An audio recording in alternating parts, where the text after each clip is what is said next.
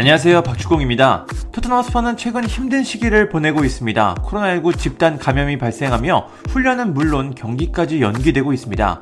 안 그래도 12월 일정이 상당히 빡빡한데 추후에 더 힘겨운 일정이 다가오고 있습니다. 아무튼 이런 토트넘은 최근 파비오 파라티치 단장이 부임한 후 활발하게 선수단 개편을 진행하고 있습니다.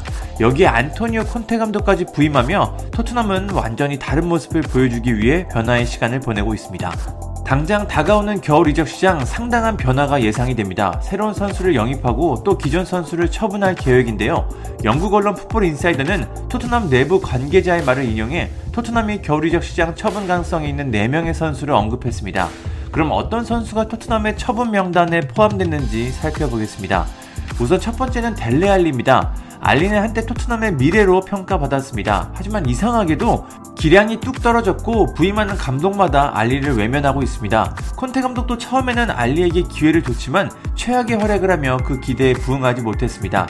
결국 알리는 평범한 선수로 전락했고 이젠 토트넘에 필요 없는 자원이 됐습니다. 알리는 이번 시즌 13경기에 나서 2골 1도움을 기록했습니다.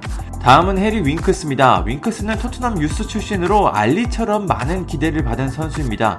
하지만 윙크스 역시 그 활약에 맞는 모습을 보여주지 못했습니다. 부정확한 패스와 잦은 실수로 상대의 역습의 빌미를 제공하는 모습이 자주 보였습니다. 결국 윙크스는 이번 시즌 많은 기회를 받지 못하며 불만을 품고 있습니다. 현재 뉴캐슬 유나이티드 이적설이 나오며 팀을 떠날 가능성이 점점 높아지고 있습니다.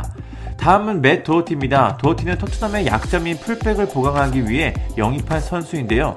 그런데 이는 실패였습니다. 도어티는 토트넘 수준이 아니었고 경기에 나서면 실망스러운 모습을 많이 보여줬습니다. 그 결과 토트넘은 에메르송 로얄을 긴급히 영입했고 도어티는 이번 시즌 리그에서 단 한 번도 선발로 나서지 못했습니다. 지금의 분위기를 보면 토트넘을 떠나는 게 당연해 보입니다. 마지막은 스티븐 베르바인입니다. 네덜란드의 신성 베르바인은 많은 기대를 받으며 토트넘 유니폼을 입었습니다. 그는 데뷔전에서 맨체스터 시티를 상대로 환상적인 골을 터뜨리며 팬들의 박수를 받았습니다.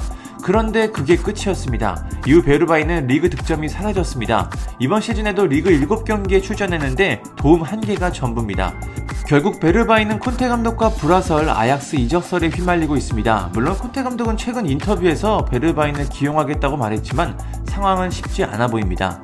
토트넘 내부 관계자는 homegrown이 큰 문제가 될 것이다. 난 알리나 윙크스 중 한 명이 팀을 떠날 것이라고 생각한다. homegrown 때문이다. 도어티는 완전 이적이나 임대로 떠날 가능성이 있다. 확실하지 않지만 매력적인 제안이 온다면 베르바인도 보낼 수 있다. 최근 아약스 이적설이 나오고 있는데 토트넘은 베르바인을 활용하지 않고 있어 쉬운 계약이 될 것이라고 전했습니다. 개인적으로 보면 이 4명의 선수 모두 토트넘에는 큰 도움이 되지 않는 선수입니다.